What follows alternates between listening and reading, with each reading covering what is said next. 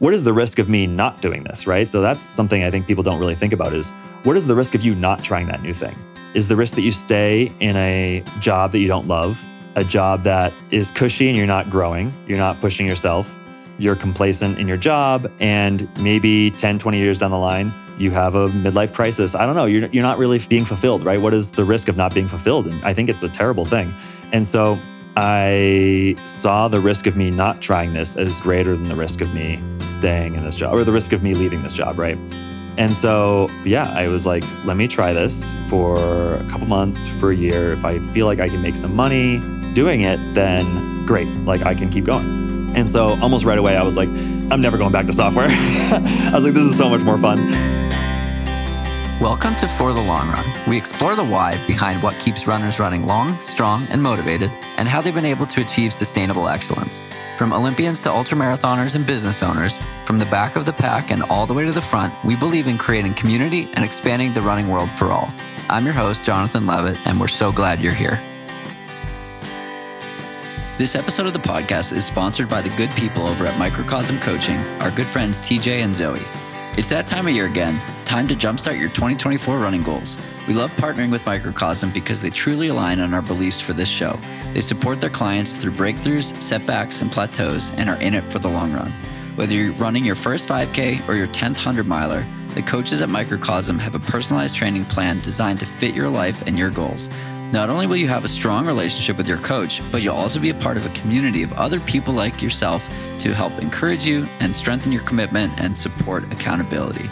We love their approach to coaching because it accounts for the whole human experience the impact of mental health and performance, life changes, work life, family life, and overarching goals.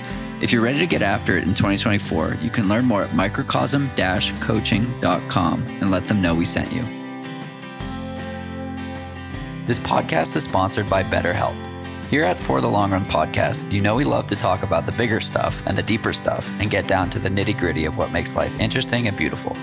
And while a lot of what we talk about on this show is about our physical capabilities, a big part of what we believe in here at the podcast is doing the internal work. The more we can do the internal work, go to therapy, and get the support we need, the better we can show up for our communities, our families, and as athletes. And that's why we're proudly sponsored by BetterHelp, because like them, we believe that therapy is for everyone. With BetterHelp, you can tap into a network of over 25,000 licensed and experienced therapists who can help you with a wide range of issues. If you're ready to do the internal work, go to betterhelp.com slash FTLR. That's betterhelp.com slash FTLR to get 10% off your first month of therapy. Hey, it's me, Jonathan. Before we dive into the show this week, could you do us a small favor? Go to whatever podcast app you use and hit that follow or subscribe button. This ensures you never miss an episode, and it helps us because you'll never miss an episode. These small actions help us out so much, and thanks for being here. Now let's get into it.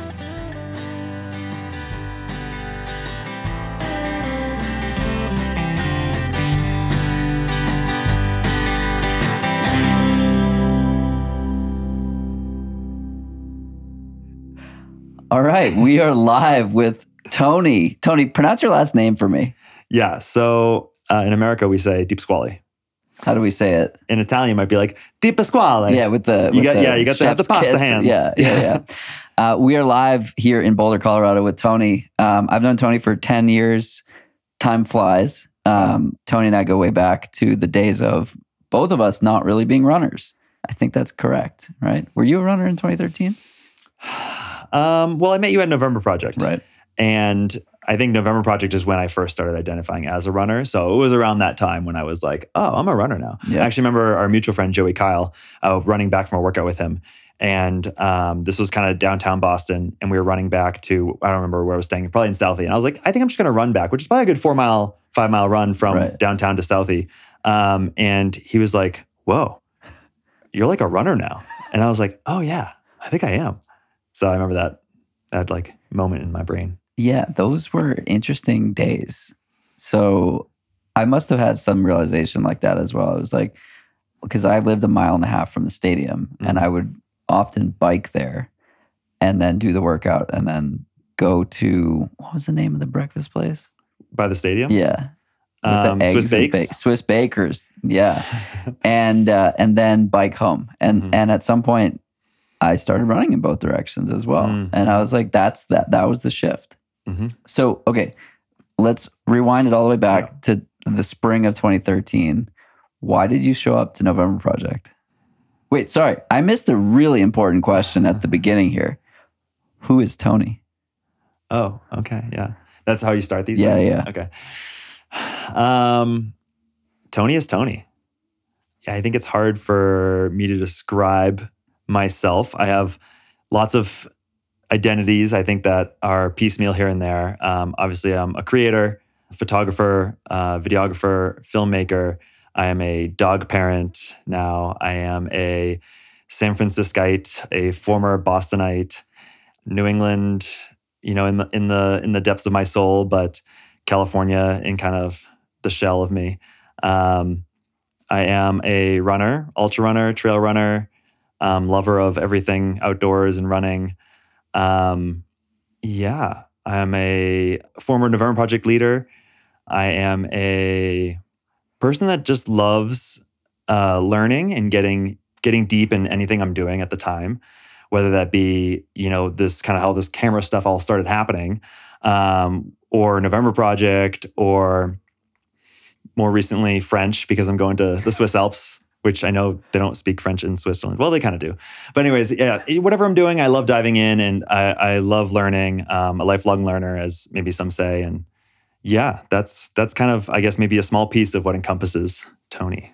So we just spent, or you just spent 20 minutes setting up the three cameras that are pointed at us right now. Um, we have uh, three Sony's with a Tony. Uh, Tony's Instagram handle is Tony with Sony, but right now it's Tony with three Sony's. And so I, I've known Tony prior to his life as a creator, life as a videographer. Tony is in Boulder because we hired him to do a project with Puma. And it's been really cool watching Tony evolve into someone who's doing what he loves and has figured out a way to make a career out of of a passion that he has. And you've spent the last three weeks in Colorado doing video for High Lonesome or at High Lonesome, at Hardrock, and and now here in Boulder for for five minutes. Tomorrow. I mean today. Oh shit, that's today. That's today. oh my god. yeah, I just filmed 200 mile races, and now I'm filming a one mile race. talk to me about the that evolution right like do you ever stop and think about the tony of like software development in boston and how far he's come Um, fuck that guy. no, you know, I think I don't often. I mean, sometimes I do think like, you know, I think back to the the decisions or the moments in life that steer steer you down a different path than maybe what you were on. Um, but I don't dwell on them too long, and I think it's yeah, I think it's really cool what I've done, but there's always more to do. And so while I probably should reflect more and maybe compare myself to my former self more, there's like still lots to do and still lots to learn. And I just am hungry to keep going, you know? and how does the running and the evolution with running factor in right Mm. as you talked about in april or spring of 2013 a four mile run was was a big adventure and Mhm. joey called it out and like man you're a runner now how has that evolution taken place over time Yeah, I'd say, you know, for running, moving to San Francisco is one of the best things for my running, just because of the year round ability to run without crazy weather events. Um, and the access to the trails and the community there is pretty large. And getting to the trails makes or makes it easier to get to the trails because that community is large. You could always find a ride, that kind of sort of thing. So I'd say when I moved to San Francisco, I really got into trail running. And I think that just made running more enjoyable. Um, and I just fell in love with kind of being in the Marin Headlands and exploring that and exploring the trails there um, and got really into the community. And there's also like a really great park system in San Francisco. So you can find trails locally too. And so just like having that access, I think brought a lot of joy to my running and didn't make it feel like work anymore. Or not that it was work in Boston, but it was just, you know, if you're not running on the Esplanade, in Boston or around the Charles, it's like there's not as many great places to run. And so like having so much access, I think my running kind of took off and because I was just having fun with it, you know, and um and then you're also around people who are, you know, setting goals to run 50Ks, 50 milers, 100 milers. And you kind of get desensitized to it. After you hear enough of that, and you're like, oh well, if that Joe Schmo can run a hundred miler, so can I, you know. Right. And uh, and then you sign up for stuff, and you you train, and you, you figure out you can do it. Yeah. Yeah, that was sort of my journey into ultra running. I was I was getting to know the trail community more so online from Boston via people like Mike Wardy and Devon Yanko. And and just like talking with them, getting desensitized to the thought of running 50k, 50 miles, 100 miles. Um, I'm I'm not desensitized to the 200. I think that's like I, I can't comprehend that. I can like almost comprehend 100 miles. I can't comprehend 200 miles, but I have friends that do it, Mhm. and I have friends who have done a lot of them and done it well. And it's just like fascinating where this sport can take us. Um, you and I have been interviewing people the last couple of days and asking like, why do you do this? What is your relationship with pain and discomfort? And we had an interesting conversation yesterday with a runner named Flannery, and she was talking about like this dichotomy of this is or not a dichotomy. This is very painful and very optional at the same time. Um, and I find that relationship fascinating that we choose to do these hard things, and then someone like you is videoing people in the in the depths of like the pain cave, and then that story is told. Yeah. Sorry, I was just thinking about the yes or no question podcast.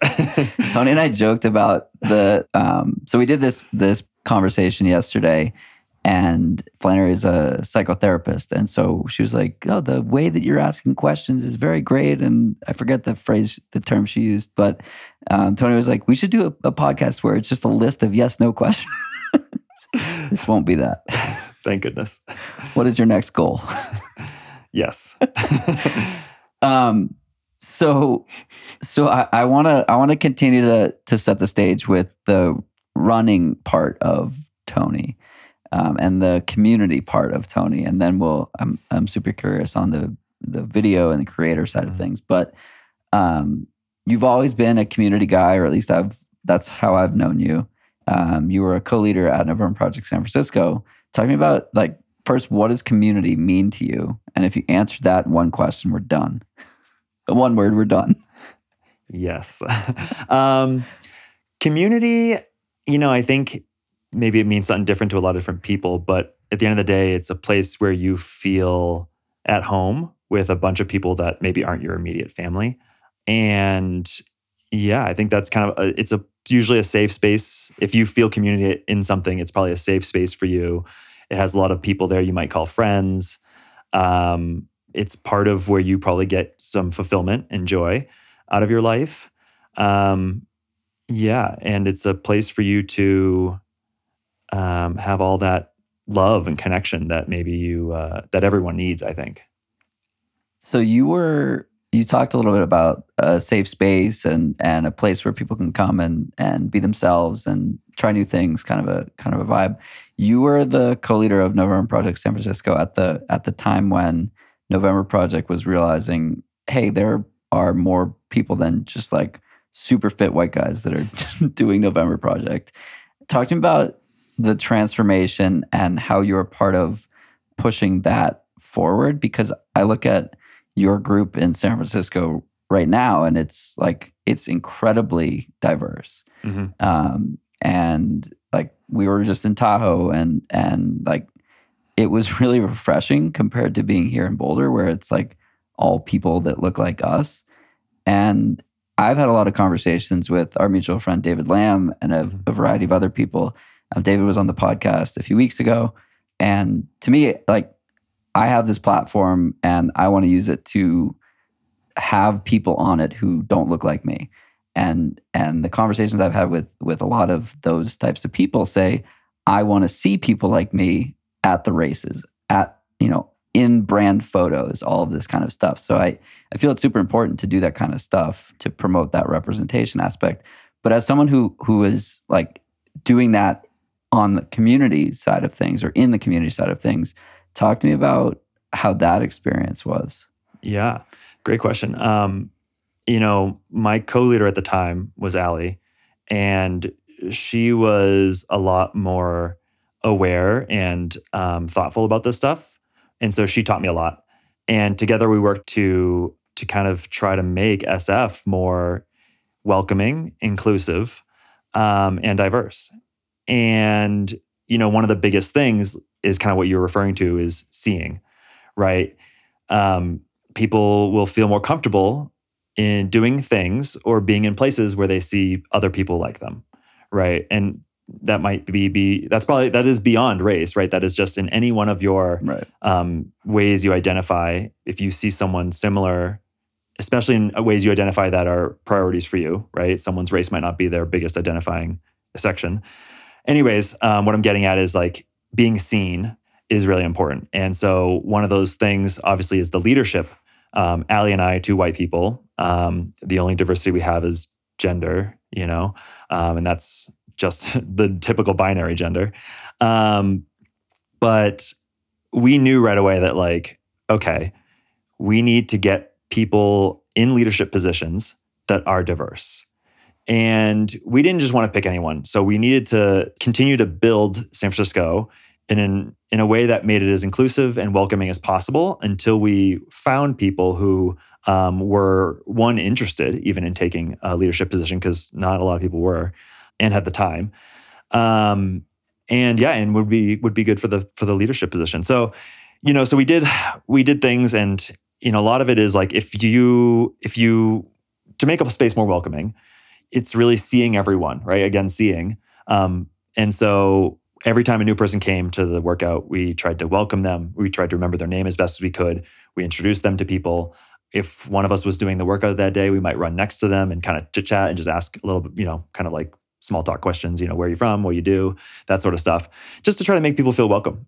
And and then the more those people stick around the more that other people like them when they show up they see like oh hey there's someone else here like me maybe i'll stick around maybe i'll talk to that person. And so you know that was kind of our our thing. And um, there's only so much you can do. Obviously it's like we could probably have done better recruitment but you know we only have so much time. And so instead of recruiting new people we kind of focused on just welcoming those that did show up at first.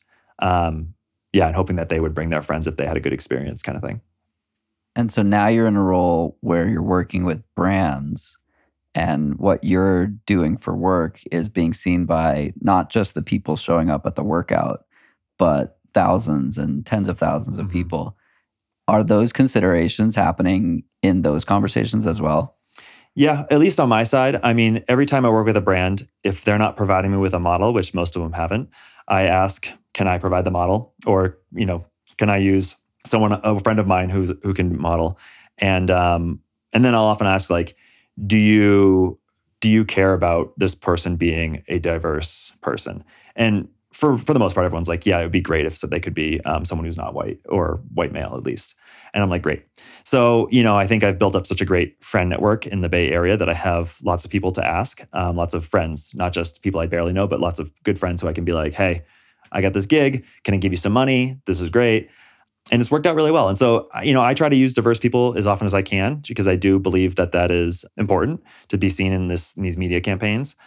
Um, and brands have so far always been receptive. So I haven't had any issues there with that. Um, but yeah, I think it's important to keep an eye out for that stuff and um, yeah, making sure they're getting paid too when when we use their time. And uh, yeah, and I also think it's important just to like these aren't just models I'm hiring; these are like my friends, you know. And so it's nice that um, the Bay Area has a good diverse. I mean, it's you know kind of diverse, but it's a good diversity group in the running scene that I can have friends of all all different walks. For sure. Yeah, it's been super cool to see. And particularly like the brands that you're working with are some of the biggest brands in the sport, which is cool. Which leads me to another aspect I'm curious about. So you took a chance on changing your career like pretty dramatically, um, going from a role that traditionally pays pretty well and gambling. I don't want to say gambling, like Mhm. doing something completely different and starting maybe starting from zero. yeah, Talk to me about that process and at what point were you like, I'm doing it, right? Because Mhm. I saw a tweet the other day that said, I love when my friends quit their jobs. And what they meant by that was when they pursue their passions and when they pursue like what's lighting them on fire, setting their soul on fire versus like clocking in, doing the work, getting paid, going home and not really caring about the the output. Yeah. I have so much to say on this. So I'm Go for it. There's a mic in front of you. I might ramble. Um, and I might try to take different directions and then I might tell you to ask me certain questions. No, I'm kidding. Um, yes. So, yeah. oh man, there's so many, so many things. So I really love this person that likes when their friends quit. I think it's so easy to get comfortable in a position that pays you well, especially in my field of tech software. You're getting paid well. You're kind of catered to very nicely. Like you get meals, people like care about software developers a lot. You know, like you, you have a lot of nice things. And so it can be very easy to get stuck in those roles. And maybe there's growth opportunities in your company, but I'm sure you've often heard this, but the best way to improve your paycheck or get better benefits is to move like to new companies, right? And not stay in one company. So in the same in the same manner, I think the best way to grow as a human is to change, right? There, there has to be change. Getting out of your comfort zone, uh, you know, trying something new, experimenting, change, right? And so I love this quitting a job because I think quitting jobs in general mean that a change is happening in that person's life. And change means growth. Change means progress. Um, and so I think that's really that's really cool.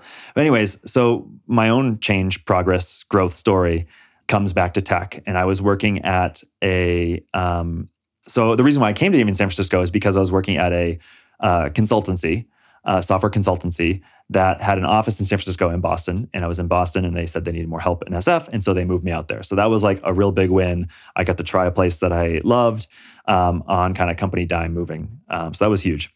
And so I was in San Francisco and I was working at that company, and a lot of my friends started leaving that company. And so I kind of was getting bored. And so I thought, you know, let me leave this consultancy life because in consultancy, you work with a bunch of different companies. And so you're not on one project very long.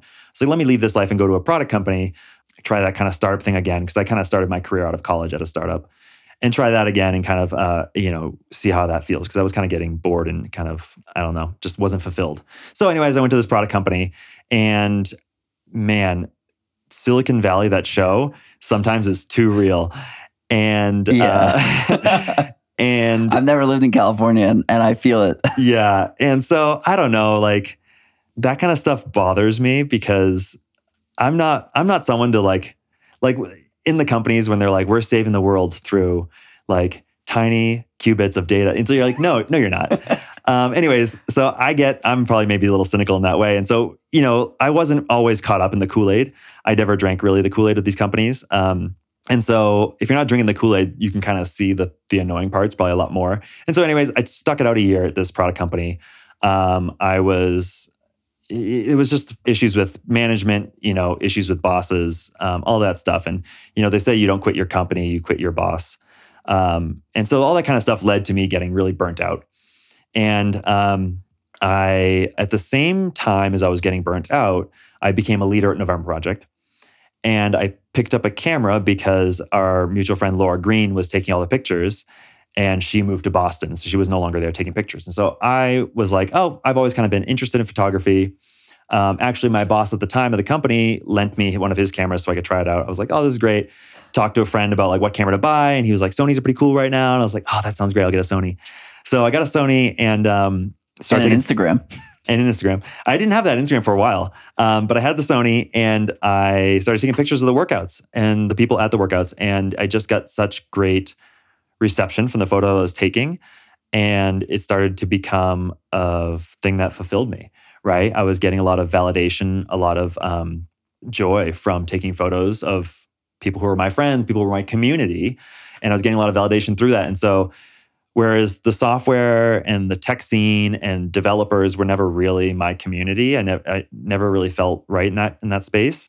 Um, but November Project was, and so when I started getting lots of validation, lots of um, success, or just joy, and people confirming, you know, that this was good, through that, I was like, oh, this is this is fun. This other thing, this software stuff, that's not so fun. You know, like when people ask, "Oh, hey, what do you do?" and you tell them about your job, and you're like, "Oh, I'm just about developer." and you know, you can almost feel it like when you say what your job yeah. is. You're like, "I'm not very stoked to tell people what my job is or about what I do." And so, you know, I was seeing that, and then I was like, "But I am really stoked to talk about November Project." You know, I could talk about that forever. And so I was like, "Okay, I can't work November Project like that. Doesn't pay anything. That's a volunteer position." So this photo stuff was like really fulfilling. And so I was like, okay, what if I started going to my friends' trail races or races in general and taking photos there? And so I started doing that kind of thing. Anyhow, a year passed by at this startup company. And I was like, you know what? I'm done. I don't want to work for a boss anymore. So I left and I started freelancing software first. I had a, a software gig lined up. I had this client. Um, and so I had a time in consultancy. So I knew how to work with clients and everything. So that was kind of nice. So I had a client lined up um, and they were had a lot of work to do. So I knew I had a good runway while I was trying to kind of build up this photography thing.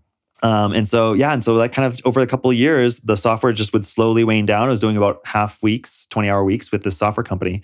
And then um, starting to find all the gigs I could with photography. At first, I was teaching it. I was doing like um, just these classes on Sundays where I would just walk people around downtown Boston or downtown San Francisco. long and commute. Uh, yeah, long commute. Downtown San Francisco, and we just would take pictures and I was teaching the basics, absolute basics of camera stuff. But that like hammered it in my brain. So like I just got really good at using the camera because I was just constantly teaching. I think teaching is like such a great way to learn. Um, and so, anyway, so yeah, so that slowly started transitioning over to camera stuff, camera stuff, creativity, creative, creative content, content creation. Um, and I think around 21, 2021, a friend of mine named John Levitt reached out to me with a gig of filming um, this athlete they had in Richmond, Richmond, California. And This is Tiana. Yes. And around that time, I I had already stopped doing software work and I was looking for another software gig. And I had a couple interviews and I was like, this isn't fun. I don't want to do this.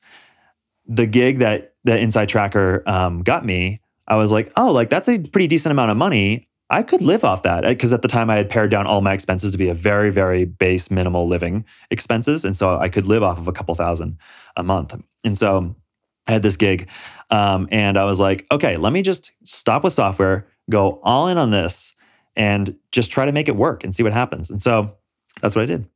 And so that was kind of the the inception of you know no more software, all photo and video stuff, and creating. What was that like final moment before you decided to take the leap? Like, Yeah. So what I just said was the boring story. That was the timeline. But I think the more interesting stuff. yeah, let's get to that. Yeah, yeah, yeah. Sorry, you can just editor. What's your Brian name? Brian. just, uh, Yeah, no, roll through just that. kidding.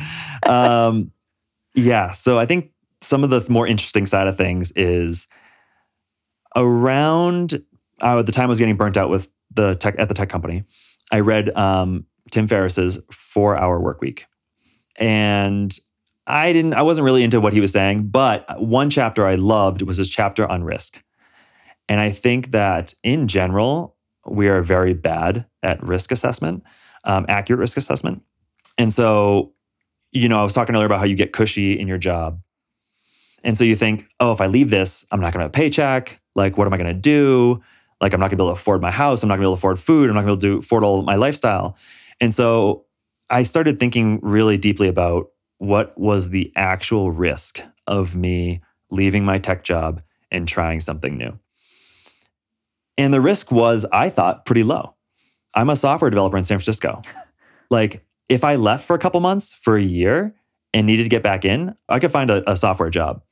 And maybe I take a knock and pay, but whatever, I could find a job.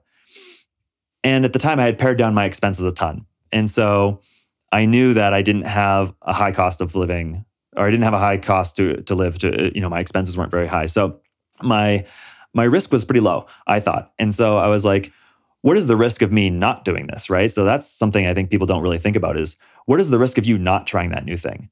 Right? Is the risk that you stay in a job that you don't love, a job that is cushy and you're not growing, you're not pushing yourself, you're complacent in your job, and maybe 10, 20 years down the line, you have a midlife crisis. I don't know. You're, you're not really being fulfilled, right? What is the risk of not being fulfilled? And I think it's a terrible thing. And so I saw the risk of me not trying this as greater than the risk of me staying in this job or the risk of me leaving this job, right? And so, yeah, I was like, let me try this for a couple months, for a year. If I feel like I can make some money doing it, then great. Like I can keep going. And so, almost right away, I was like, I'm never going back to software. I was like, this is so much more fun.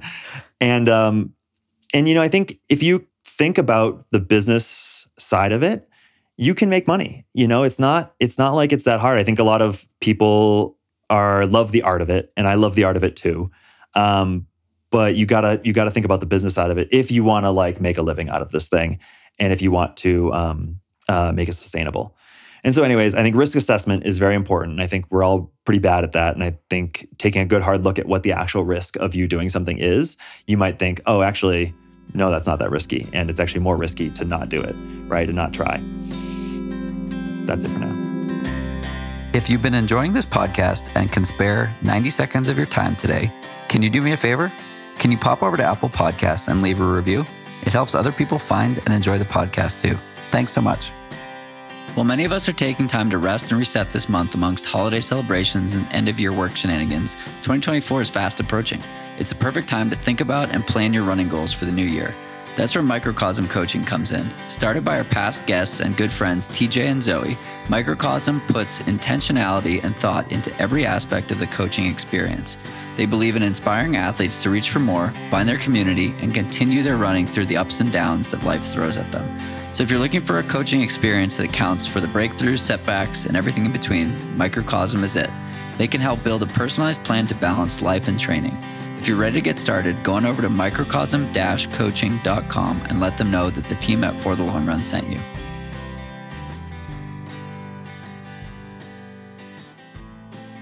So that's 2021. You did the interview with Tianna Bartoletta. It was awesome. Um, what happens next? Around that same time, I also was hired by Adidas Terrex to help film Corinne Malcolm, who is running the San Francisco Crosstown Trail. Crosstown Trail, for those who don't know, um, San Francisco is a seven mile by seven mile, basically square. And so the Crosstown Trail goes from the bottom east corner, the southeast corner, to the northwest corner, uh, through the city, through all the neighborhoods, kind of this like trail that some some trail and some dro- road. Um, but it's about, if I remember correctly, 13 miles, something like that, 15 miles maybe. Sounds right. Anyways, Corinne was going for the FKT. And um, at the time, people in Europe still had a lot of trouble coming into the States. And so the Adidas Terrex creative team was all in Germany. Um, and so they asked Corinne if she knew someone. Corinne knew me. And so um, they basically hired me to uh, to help film that. And so between those those gigs with InsideTracker and with Corinne, I ended up making um, enough money to sustain a couple months. And then it was just kind of from there. I mean, it was just finding gigs. You know, it's almost even hard for me to remember what I did back then. I think you built um, my website also. Oh, I built your website. That was that was before I think I did that. Maybe it was around that time. Yeah, it was around. I think around. But yeah, yeah. Um, but, yeah, for the just, long dot run for those who are out there, built yeah. by Tony with a Sony. Yes, yes, yes, yes. Um, don't at me if it if it doesn't work. um, yeah, I think you know I was doing well. So the the weekend gigs of teaching on the weekends that was three four hundred dollars a weekend. So that was pretty decent. Um, that sustained me for a while, and then um, I just started getting random gigs with just different companies, and it was a lot of photo work, and then it was a lot of video work, and that. Then 22 came around, and you know it's honestly hasn't been that many years. 22, I started getting some more branded work, working with friends like Ryan Skura and Andy Cochran was really helpful. Um, my buddy Scott Rokis, who does a lot of uh, field photography and a lot of um, longer races, 100 miles, 200 milers. Um, he was always kind of the go-to guy, media guy for Broken Arrow. So he hired me every year for Broken Arrow, so I was making money there. And then Western States, I got hired doing some um, some videos for the Western States live stream for the Broken Arrow live stream. So like those weekends kind of sustained me, and I would I would make enough to kind of keep going.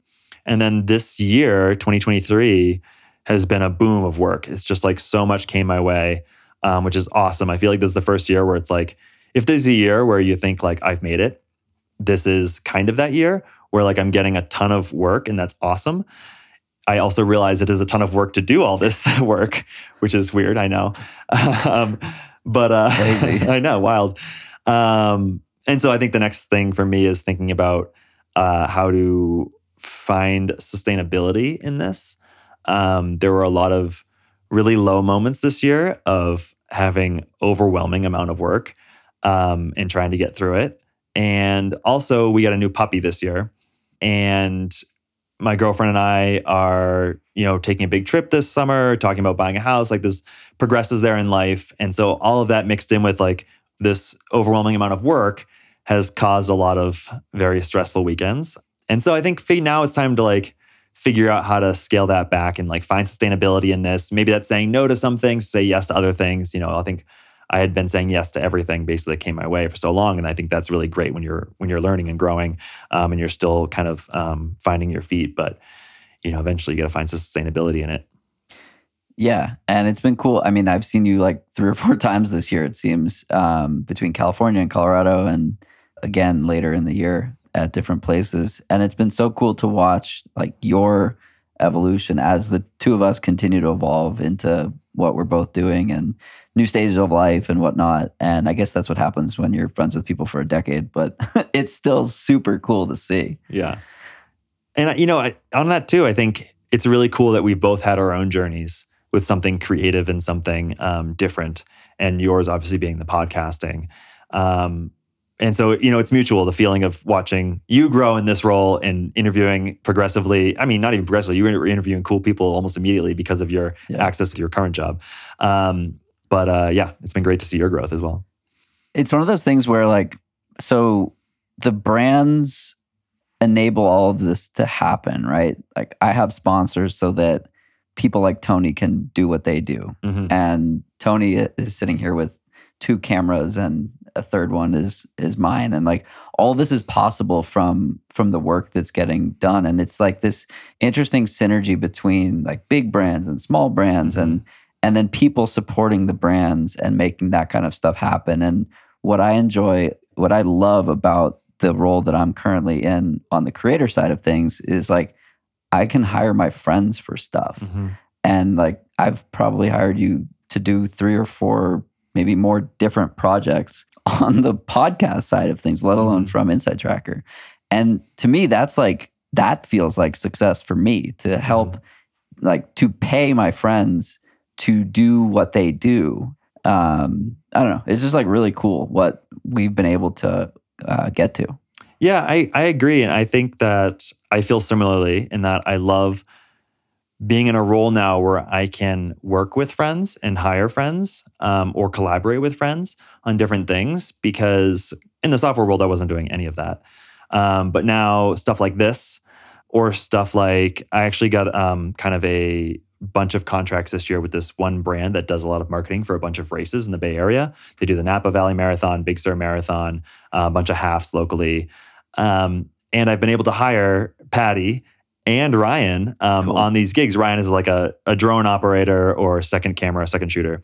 Um, Patty as a like phone. he, uses, he basically just Patty with a pixel. He just records with his phone. But you know, these races sometimes need live updates of yeah. some fun things that are happening on the course for stories on social media and whatnot. And Patty was perfect for that. And so we'd all go down there with our e-bikes and we're e-biking around the course, having a time. And and so stuff like that is so fun. And man, it's like those days where like you're in Monterey like on the coast, beautiful, beautiful coastline of like the Big Sur coastline, sun's rising, and you're with like two of your good buddies, like on e-bikes, like zipping around a, a running course, cheering your face off and like getting content. Man, it's like I'm living the fucking dream.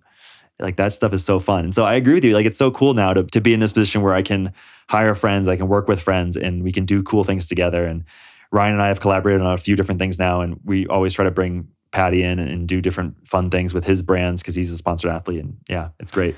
How does your own running play into this, right? Because in 2019, mm-hmm. we did an epic run together. You ran half of the Grand Canyon with a Sony in your hand. Mm-hmm. and then we ran the second half of it together uh, on the way back. And wow, that was, I like still watch those videos from the climb out of Phantom Ranch up to the top of the south rim of the Grand Canyon. Seven miles of stairs. Seven miles of stairs it was a lot of stairs. Um, there were a lot of jokes that we told each other on the way up. Um, most of them were bad. Not surprising. Not surprising. but you organized a group of about 15 people, or we organized a group of about 15 people to go um, do rim to rim, and some of us did rim to rim to rim. Actually, I want to ask more specifically. So, so you were seeking commitments for like, are we doing rim to rim or rim to rim to rim? And I vividly remember the the moment where I was like, I feel like I could do rim to rim today. So yeah, let's do rim to rim to rim. Had you run an ultra at that point? Yeah, it's a run some 50Ks. Okay. Then never mind. No further questions, Your Honor. but I remember that moment too because I think often, and maybe it's our November Project community, but we you have a question like, do we do rim to rim, which is a 22 mile endeavor, or do we do rim to rim to rim, which is a 44 mile endeavor, right? So it's like none of us had run 44 miles yet, but we were kind of on like a let's fucking go kick. And Our license plate of the rental car had LFG on the license plate. yeah. Remember that with Anime Flynn? I forgot about The that. but LFG mobile. yeah. Oh my God. Anyways, we, yeah, it's like one of those things where we're in this November Project, very positive community that's just like, oh, let's do that one, you know? And so we, those questions were posed and we're like, uh, no, let's do the big one. Let's do the hard one. Yeah, fuck yeah, let's go. Okay, so we did that. Um, it was awesome. I'm still I'm still curious about like the dynamic Mm. of your own running. Yeah. How much are you thinking about your own goals related to running, or or is it like you're pretty focused on launching this video and photo Mhm. career, and then maybe the the personal running comes back around into it? Mhm, mhm. Yeah, I think um, my own running is very important as far as just joy, happiness, stress relief. Like I'm running in the trails or during the week as much as I can just because I enjoy it, um, whether I'm training for something or not. And so the job stuff definitely was taking a priority. Um, and there'd be mornings where I'd wake up early and just start work right away because I was like, I got some deadlines I got to hit. But I'm still working out that kind of scheduling stuff because, like, as my own, as a freelancer, as your own kind of hour maker, you don't have to run in the morning. You can run at one, two, three, four. You can run anytime, really. And it's always nice in San Francisco. And it's always so in San Francisco. And, but that's like that was hard for me. It still is hard for me to like make like if I don't run in the morning, it's like a not decreasing a percentage Yeah. chance that I run throughout the day. Um, and so I'm still trying to find that that um, sustainability. And then so, anyways, running is very important. I was probably some of the fittest of my life last year, probably mid last year when I was just running a bunch. Um, I went to Chamonix last year and hiked uh, Tour de Mont Blanc, which is the similar course to what the um, UTMB runners take, and did a six day backpacking trip, fast packing trip around there. And so I was in pretty good shape last year. And then coming into this year, I had a couple injuries, getting a new dog, figuring out new schedule habits with the new dog. Um, has and on the overwhelming amount of work has kind of taken running has taken a back seat, um, which has been tough.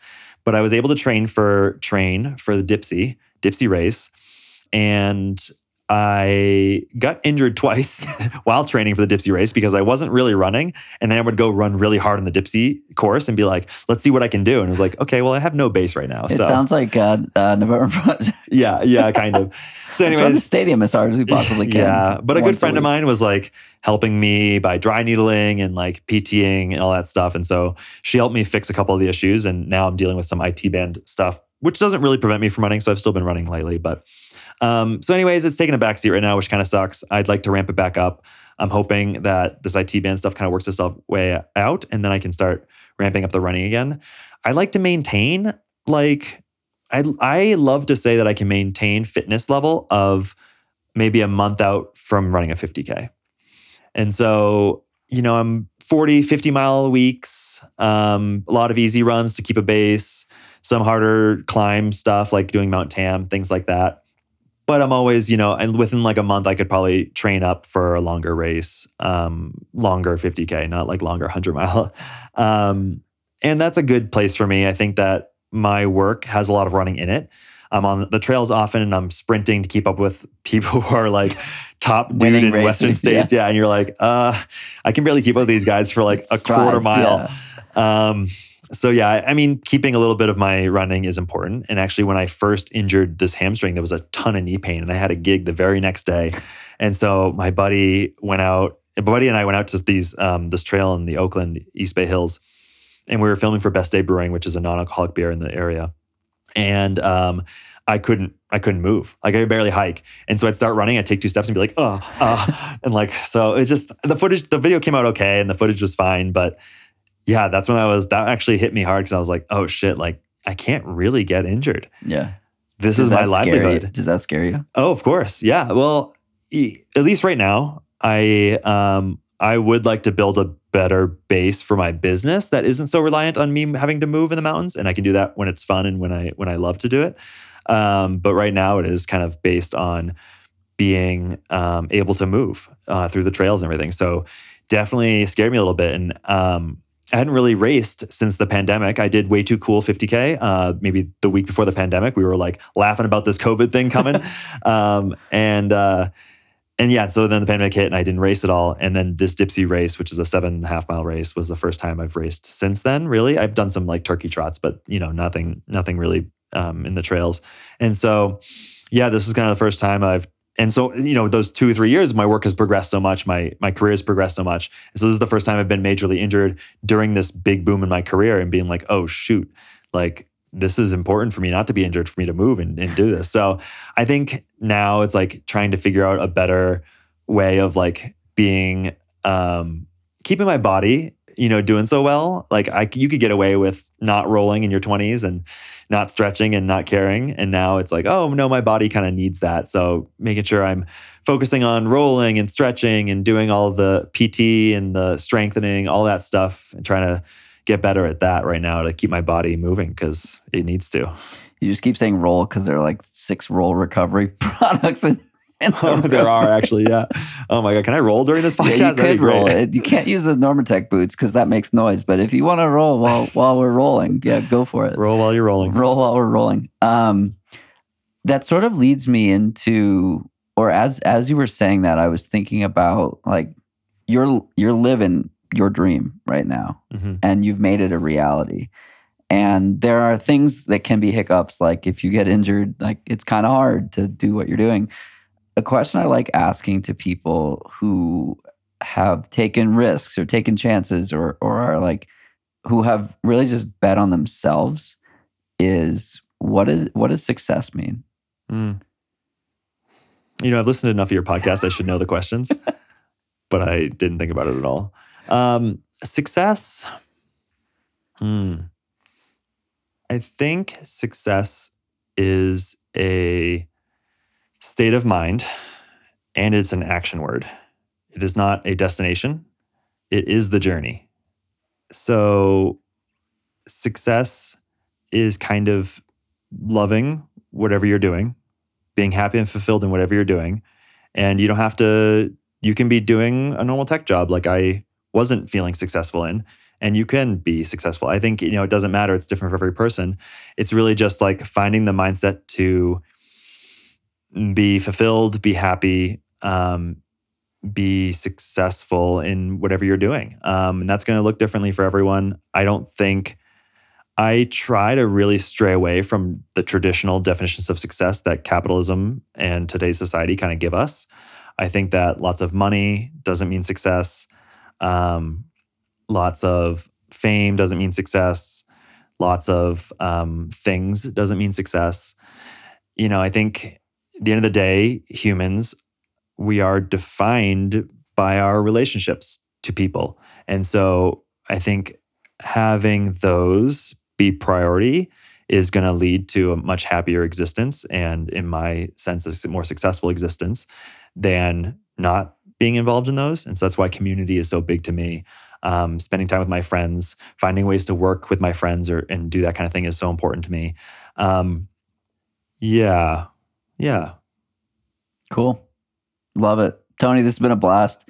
Thank you so much for taking some time to chat and uh, see you tonight. Oh man, it's coming up. I know. We got it's five, doors open at five. It's three hours from now, two hours from now. Yeah, yeah. Cool. This has been a blast and uh, we'll see you out there. Yeah, thanks so much, John. Of course. That's it for today's episode. Like many long runs, it's sad when it has to end. I hope you join in next time on For the Long Run, and in the meantime, happy trails. If you enjoyed this episode, it would mean a lot to me if you shared it so that others can find it and enjoy it too. This podcast and the accompanying music has been produced by Brian Walters of Single Track Sound. For the Long Run's logo was created by Vanessa Wolf of Sterling Wolf. Show notes have been written by Ruby Wiles and is managed by Emily Holland. It takes a village.